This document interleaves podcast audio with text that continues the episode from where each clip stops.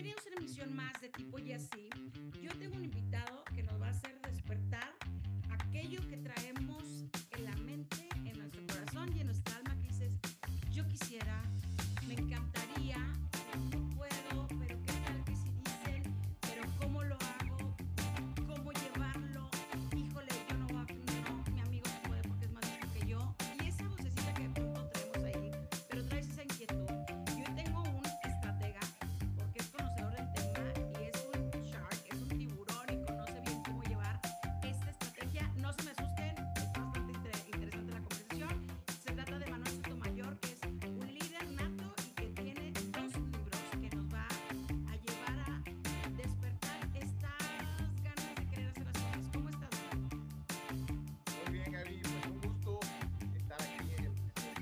Y pues bueno, eh, mencionas ahí eh, esta parte de, querer hacer, de querer empujar, de querer salir. Eh, pues es algo que ahorita vamos a ir hablando poco a poquito, principalmente de cómo ser esos estrategas, primero de nuestra propia vida, para poder enfrentar la batalla allá afuera con una inteligencia superior para anticiparnos a los movimientos. Cuando la gente escucha, este, es una persona estratégica, es una persona que analiza y que y toma esas decisiones, de pronto esto intimida a muchos y dicen, híjole, lo hace como de- desde una cuestión hasta maquiavélica, ¿no? En ocasiones, ¿eh? En ocasiones. Pero si lo vemos hacia el lado positivo, una persona estratega puede tener como estas escenario mucho más grande de una toma de decisiones, cuáles son mis riesgos, hacia dónde debo o no debo ir y siempre tener un plan B listo y hasta plan C y plan D, ¿no? De pronto si eres como de esta, de esta mentalidad. Vamos a definir un poquito cómo es una persona estratégica o todos somos una persona estratégica o todos podemos crear estrategia con, nuestras propias, con nuestra propia vida. Sí, fíjate que ahorita tocaste un punto muy interesante, ¿no? Eh, regularmente se cree que a lo mejor estar preparado con esa estrategia o esa anticipación es como algo eh, maquiavélico y realmente fíjate que este libro eh, que habla de esta estrategia de tiburón, eh, quizá podría parecer, ¿no? El tiburón o esta mentalidad de tiburón de arrasa con todo y, y haz todo lo que tenga que ser necesario con tal de, de alcanzar tu meta. Y fíjate que es muy importante aclarar que parte de lo que yo manejo, tanto en el primer libro como en el segundo, es el, el sí tener una mentalidad imparable, una mentalidad estratégica, pero con principios y valores.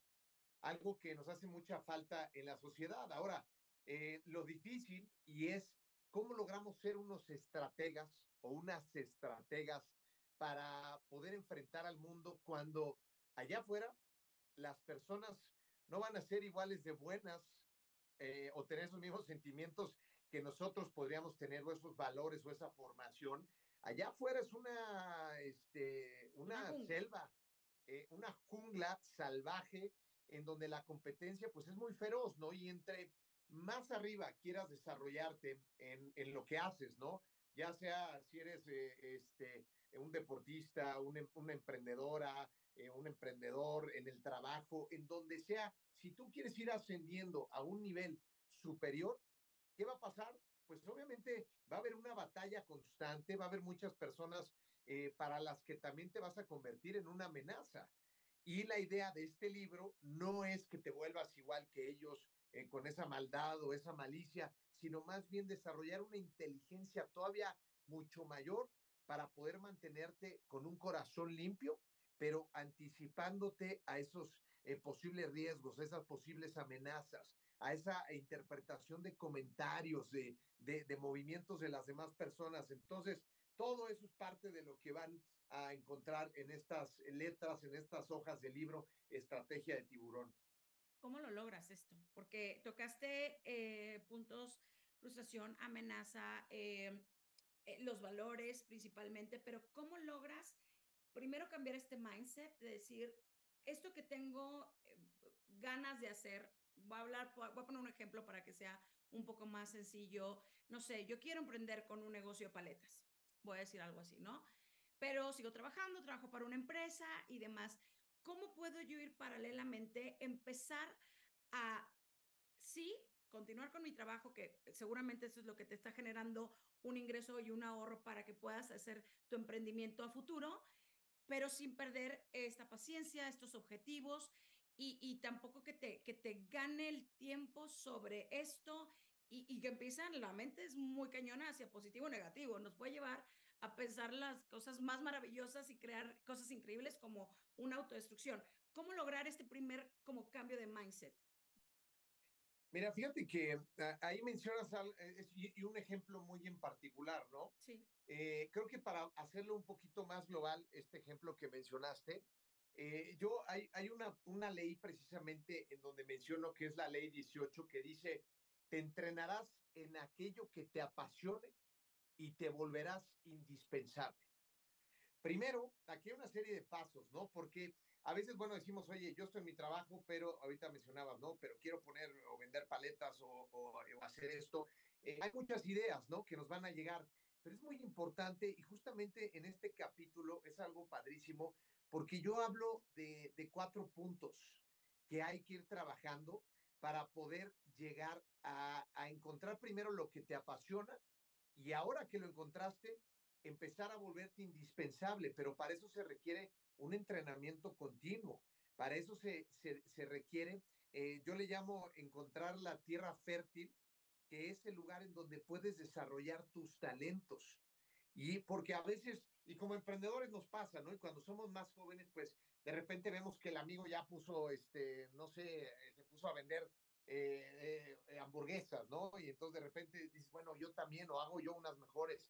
Y de repente ven, oye, no, ya están vendiendo ropa, entonces yo también. Entonces, es muy importante primero identificar aquello que te gusta, aquello que te apasiona y que de cierta forma también eres bueno, ¿no? Entonces, cuando tú encuentras esa tierra fértil en donde vas a poder desarrollar tus talentos, ahí es donde ya empieza y ya cambia, porque debes de entrenarte para volverte indispensable, ya sea en ese sector, ¿no? Y sectorizar y empezar en poquito para después ir proyectándote, ¿no? Pero eso creo que sería un poquito como, como una parte global hacia ese aspecto, en donde primero las personas deben de buscar aquello que les gusta, que les llena, que les apasiona, ¿no? Porque eh, fíjate que eh, en particular a veces podemos decir, bueno, la necesidad eh, te puede aventar, ¿no? Dices, bueno, oye, lo que sea ahorita, y claro. está bien, ¿no? Y si a lo mejor tienes un trabajo y a lo mejor este, dices, bueno, ahorita me pongo a vender lo que sea, está bien,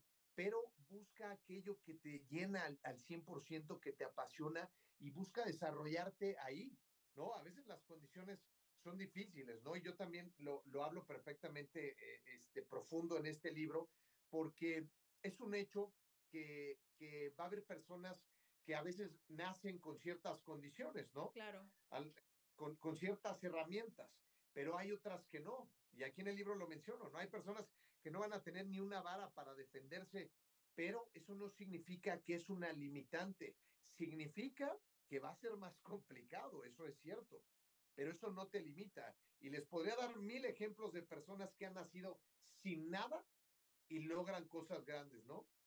Importante este punto que acabas de mencionar, porque siempre nos gusta compararnos el ser humano por naturaleza, ver el jardín de al lado, no el propio y de pronto cada circunstancia de cada persona es distinta, ¿no? Bagaje cultural, bagaje familiar y principalmente una cuestión de entorno socioeconómico. Y en este país y en Latinoamérica aún más, ¿no? Y, y como lo mencionabas también, una necesidad por salir adelante a veces te lleva a emprender algo y puede que te vaya muy bien, el famosa historia del taquero que empezó con un puestecito y ya tiene una franquicia, o la, las historias de, bueno, tengo trabajo diario de esta manera, pero empecé a emprender eh, esto. Ahí es, es, es, quiero ir como un poquito más a este despertar también muy particular de las personas y también me incluyo ahí como este, este momento en el que te hace como el cortocircuito y te cambias el switch, en el que dejas esto a un lado, el yo no tengo, yo no he podido, eh, quisiera pero no se me da, y empiezas, o sea, tienes, ya sabes qué te gusta, conoces este terreno fértil que, pero el, el dar el primer paso siempre creo que es el más complicado. Ya caminando, si estás comprometido, lo vas a hacer. Si sigues todavía ahí como dudoso, vas a tardarte un poquito más. pero este momento que te, que te impulsa, podemos encontrar a lo mejor un, una guía un poco más directa en, en tu libro. Sí, por supuesto. Fíjate que eh, e, esta parte de, del sistema de la mentalidad de tiburón, este inicia en el primer eh, libro, el cual se llama Mentalidad de tiburón, que eh, son 13 leyes. Y ahorita ya estamos trabajando en la nueva edición, que ya va a salir en unos días, en donde agregué la ley cero, un capítulo nuevo. Entonces empieza desde la ley cero hasta la ley 13, en donde justamente toco temas para esto, mi Gaby. Fíjate que una, una de las leyes padrísimas de este primer libro, que es el sistema, y es la continuación de este segundo que estoy lanzando, porque el segundo empieza en la ley 14. Bien. Pero ya cuando lo empiecen a leer se van a dar cuenta el porqué de esa secuencia, ¿no? Entonces, ahorita regresando a este punto que mencionabas, por ejemplo, la segunda ley de la mentalidad de tiburones, soñarás en grande y confiarás en ti mismo o en ti misma sin importar lo que la gente piense y opine de ti. Ahorita me decías, oye, ¿cómo damos ese primer paso? ¿No? Primero es eh, el, primer factor, y para eso era la primera ley en este libro, en este primer libro, la parte del autoconocimiento, ¿no? Saber qué es lo que queremos, qué nos gusta, qué nos apasiona y ahora aventarnos.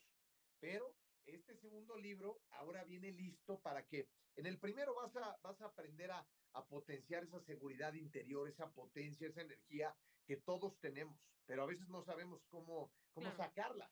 Entonces, para eso es el primero. Pero una vez que lograste hacer eso, ahora, ¿cómo te enfrentas al mundo? ¿Cómo, cómo, cómo sales a la batalla? Y precisamente es ahí donde vienen estas leyes que, que, te, que te mantienen con ese empuje, ¿no? Fíjate, ahorita mencionando, voy a, a citarte una de las leyes que que me gusta mucho porque yo creo que la mayoría de los que nos están escuchando o viendo lo han pasado, ¿no? Pero es la ley 20 que dice, soportarás el dolor del fracaso y de la traición, manteniéndote con un corazón limpio. ¿Cómo haces esto? ¿No? Te escucha muy bonito en, en, palabras, pero cuando estás viviendo esa tormenta, hijo, es lo más complicado este, e, e, ese momento, ¿no?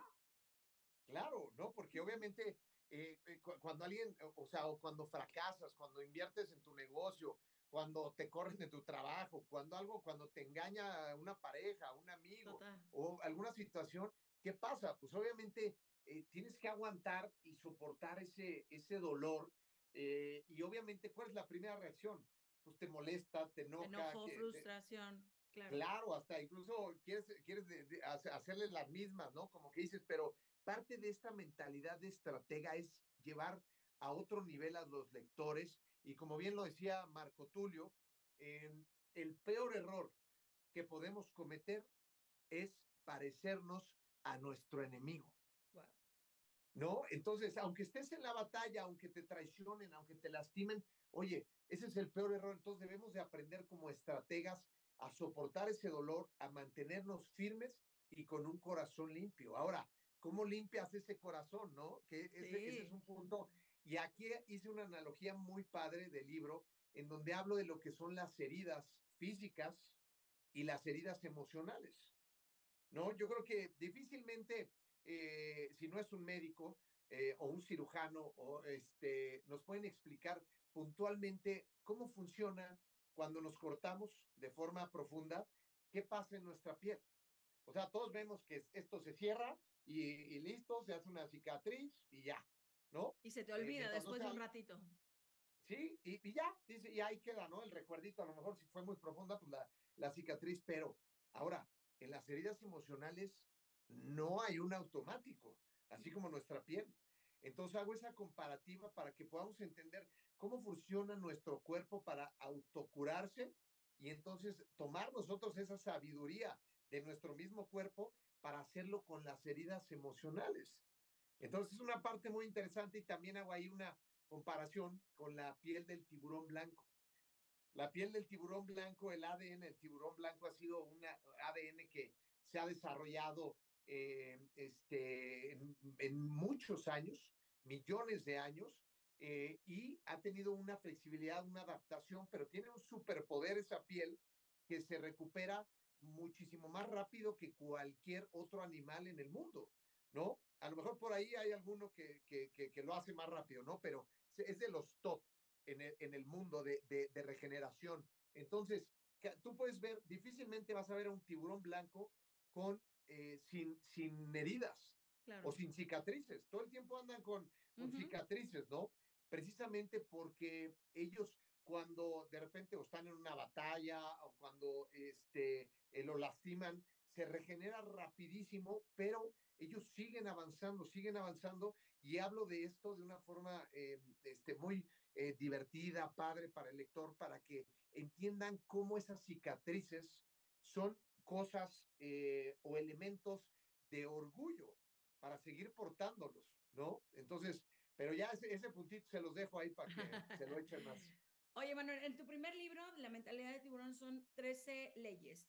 En esta estrategia tiburón, en esta segunda edición que ya está por salir, ¿cómo lo desarrollas? ¿Cómo lo vamos a encontrar? Porque me llama mucho la atención algo y, te, voy a leer eh, textual eh, tu información. Dice, si tuvieras la oportunidad de regresar el tiempo y analizar cada situación, acción, palabra y movimiento, ¿elegirías igual? O sea, y de pronto viene el famoso, el yo hubiera hecho, yo quisiera y tal. ¿Cómo desarrollas este, este, este segunda edición de la estrategia? ¿Son igual a través de leyes? ¿Cuántas leyes? ¿Y qué vamos a encontrar por ahí para, para, porque creo que va uno con pegado, o sea, sí creo que tienes que empezar 100% con el primer edición, que es la mentalidad, y después este, encaminarte hacia la estrategia. Sí, fíjate que hicimos algo eh, con la editorial Planeta, eh, platicamos todo esto, ¿no? Porque nos sentamos y hemos hecho una labor padrísima y un equipazo y, y sí, no quisimos eh, eh, dejar que este segundo libro fuera exclusivamente que tuvieras que leer el primero. De hecho, mencionamos las primeras leyes, ¿no? Pero es un complemento. Obviamente, si empiezas en el primero y te vas para el segundo, va a ser una, una maravilla, porque vas y vas y entendiendo todo, pero eh, puedes, puedes irte directo al segundo. Eso es lo padre de, de, estos, de estos libros y este sistema que estamos desarrollando, porque el segundo va enfocado a, a la batalla. Ya cuando sales, ya cuando decides, bueno, ahora sí voy. El primero es introspección, pero también el segundo trae esa parte de introspección para el estratega. Y ahorita mencionabas esto, ¿no? Esta pregunta de, oye, ¿harías lo mismo si pudieras regresar el tiempo? eh, yo estoy seguro que muchas personas y nosotros mismos, claro que muchas cosas decimos, este, yo lo haría igual, pero hay otras en donde sí pensamos y decimos, híjole, a lo mejor si hubiera visto que esta persona me iba a traicionar, eh, a lo mejor hubiera tomado otras decisiones en hubiera este negocio. hubiera limitado ahí el, el, acceso a esta persona. O sea, Exactamente. Y, y, eso pasa, por ejemplo, en nuestras relaciones o en las empresas. Es súper importante. O sea, el, el, departamento de recursos humanos, eh, todo director o gerente de recursos humanos debe de tener, eh, echarse este libro porque ellos se están anticipando a eso, ¿no? A esos riesgos, a esas amenazas. Y eso a cualquiera de nosotros con nuestras relaciones, digo, obviamente, y también lo menciono en el libro, no quiere decir que está, estar arrepintiéndonos, ¿no? Porque finalmente, si te traicionaron, haz de cuenta que te enterraron un cuchillazo en la espalda, pero estás aquí y sigues avanzando, entonces lograste, a pesar de que te lastimó eso, seguir empujando, ¿no? Y, y eso bueno, la vida es de aprendizajes todo el tiempo. Claro, y eso te hace hoy la mujer más fuerte que eres, el hombre más fuerte que eres hoy, pero sin embargo, a partir de ahora ya debes de tener esa eh, precaución, ese cuidado, ese análisis, ¿no? ¿Cómo? Aquí, aquí me llama mucho la atención, sobre todo cuando vamos con, con esto en particular, ¿no? Cuando te vuelves un poco más estratega en tu vida en general, fuera el trabajo y tal, que tomas tus decisiones con otro riesgo y de pronto la vida, y me voy a poner aquí como más bohemia, la vida pues es para vivirla, o sea, de el disfrute y tal, pero a veces estamos como tan, lo que mencionabas en un principio, sales de, de, tu entorno a la vida misma y te enfrentas con muchas cosas y se nos olvida cuando estamos como tan clavados en ser estrategas, cuidar acá, accionar, como el disfrute. Y hablabas en un principio de, de, de tu, tu, tu sistema eh, lleva mucho corazón. ¿Cómo lograr este famoso balance en la vida que todos nos volvemos locos y hay que confesarlo en quiero mi balance en ser un top y pero también ser buena persona y, y que no se piense que soy una persona maquiavélica y demás. cómo lograr ese equilibrio desde tu punto de vista. Sí, y fíjate, mencionaste ahorita un, un punto interesante, ¿no? También el tema de, eh, eh, mencionaste la palabra eh, disfrute o disfrutar, el, el gozar, el vivir, ¿no? Claro, el gozo. Claro, ¿no? El, el vivir, esto, esto, no se trata, y a, a veces se, se, malinterpreta, ¿no? Con este tema de la mentalidad de tiburón, parece que es, oye, todo el día tienes que estar enfocado, trabajando, metas, y no, fíjate que, de hecho, en el primer libro, en, el, en la ley 10, hablo de, de este tema de la diversión, que, que la diversión, eh, y, y textualmente es, la décima ley es, eh, aprenderás a disfrutar y a manejar y a controlar esa diversión, eh, solamente como una forma para relajarte, ¿no? Porque cuántas veces eh, esa diversión, pues bueno, no se convierte en autodestrucción, claro. pero es muy importante saber manejarla para poder relajarte, ¿no? cuando estamos trabajando o un, o un estratega de un nivel superior, claro que tiene que darse esos gustos para eh, pues eh, eh, descansar, recuperarse el cuerpo. De hecho, hablo en este libro, el concepto de la mentalidad de tiburón es porque el tiburón blanco jamás se detiene. Tiene que estar siempre en movimiento. Pero también en, en una de las estrategias, en este, en este segundo libro, hablo que el, tú hacer una pausa cuando hay dificultades, cuando hay situaciones fuertes o simplemente no te sientes con esa energía, esa pausa que tú hagas, ese espacio que tú te des, es parte de tu estrategia y es parte del movimiento también, aunque suene este, extraño o contradictorio. Pero esas claro. pausas son muy importantes para ese estratega. Entonces, eh, obviamente un estratega sabe que entre más rápido se recupere de esa pausa, pues bueno, es tiempo que ya puedes estar utilizando en tu siguiente este, movimiento, ¿no? Totalmente, dijiste el, el, aprender a descansar, creo que nos, nos, nos estamos en una generación del hustle, de seguir, de conseguir, de lograr, una generación más abajo o dos abajo, lo ven de diferente manera, como más el disfrute y después tomo una, tomo una acción, ¿no? Creo que por, somos similar en generación, pero sí creo que tenemos como esta mentalidad mucho más, eh, tengo que trabajar para merecerlo, pero creo que este famoso balance del el, el, el disfrute, el descanso, para que tengas una mente clara y tomar la siguiente acción, es básico, si no, enloqueces. O sea, esa es la sí. realidad. ¿Qué más vamos a encontrar en este libro, Manuel? Que ya lo quiero leer. Fíjate que hay otros puntos que a, a ti te van a encantar por todos Venga. los temas que, que, tocas. Fíjate que hay una ley que es la, la ley 17. Fíjate, te la voy a decir textualmente. Venga. Dice, aprenderás a controlar tus emociones, dominando el sistema de mando en tu cerebro para analizar fríamente y tomar la mejor decisión. Tú has hablado mucho, ¿no? Del tema de las decisiones. Fíjate que para un estratega, el éxito de un estratega, el éxito o el fracaso, se basa en la toma de decisiones. Y, y ahora, ¿cómo podemos aprender a tomar decisiones correctas, no? Eso obviamente es parte de la sabiduría que nos van dando los años, las experiencias, el estudio, la preparación, pero todo esto no sirve al 100% si nosotros no conocemos cómo funciona nuestro cerebro. Claro. ¿Y, y, y a qué voy? Cuando nosotros o cuando yo hago esta pregunta, y, y, a lo mejor la podemos hacer ahorita para que eh, escuchen la gente que esté ahí al pendiente, eh, ¿quién creen que tome el control o quién lleva el control? ¿Nosotros o nuestro cerebro? El control de nuestras acciones, de nuestras decisiones. ¿Quién lo llevará? ¿No? Lo, es, es, un punto para pensarse. Sí, sí, y fíjate, sí. Gaby, te voy, te voy, a dar un dato y ahorita este, para la gente que nos ve y nos escucha, eh, en un día aproximadamente tomamos de entre 20 mil, 25 mil, 30 mil decisiones. Imagínate que solamente somos conscientes del 1% de esas decisiones. Entonces, ¿qué significa esto? Que quien lleva el control no somos nosotros, es nuestro cerebro. Y es aquí donde entra el sistema de mando, que es eh, el circuito de recompensa. El circuito de recompensa es el circuito que, que realmente su única función es la de hacernos eh, sentir placer y al sentir placer nos va a eh, este, hacer que estemos buscando eso, ¿no? Esto a través de las proyecciones dopaminérgicas.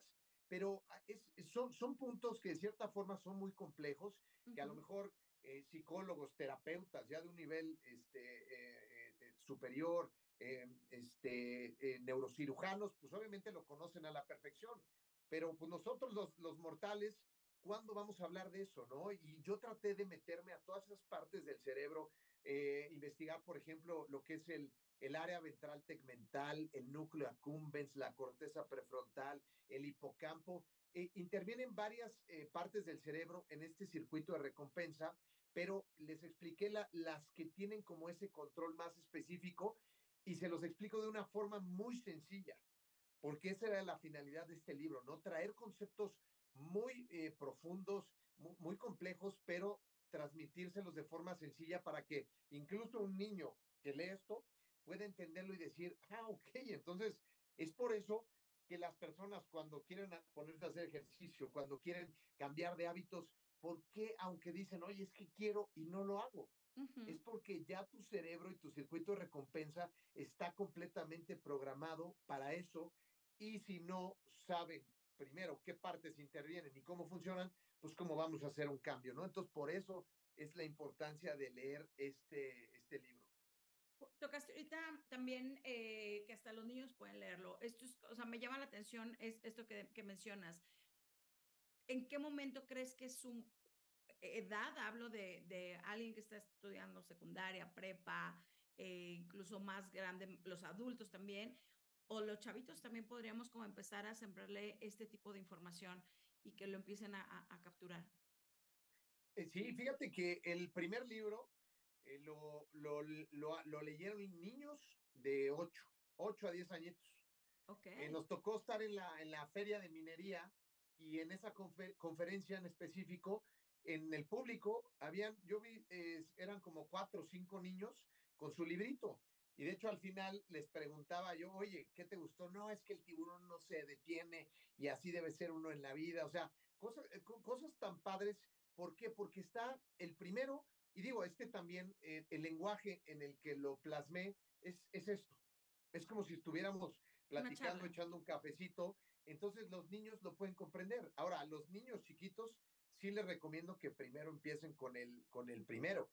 Porque el primero va, va eh, este también toca muchos principios y valores en el segundo, pero el primero empieza desde, desde la, la parte del autoconocimiento, el soñar en grande, las metas.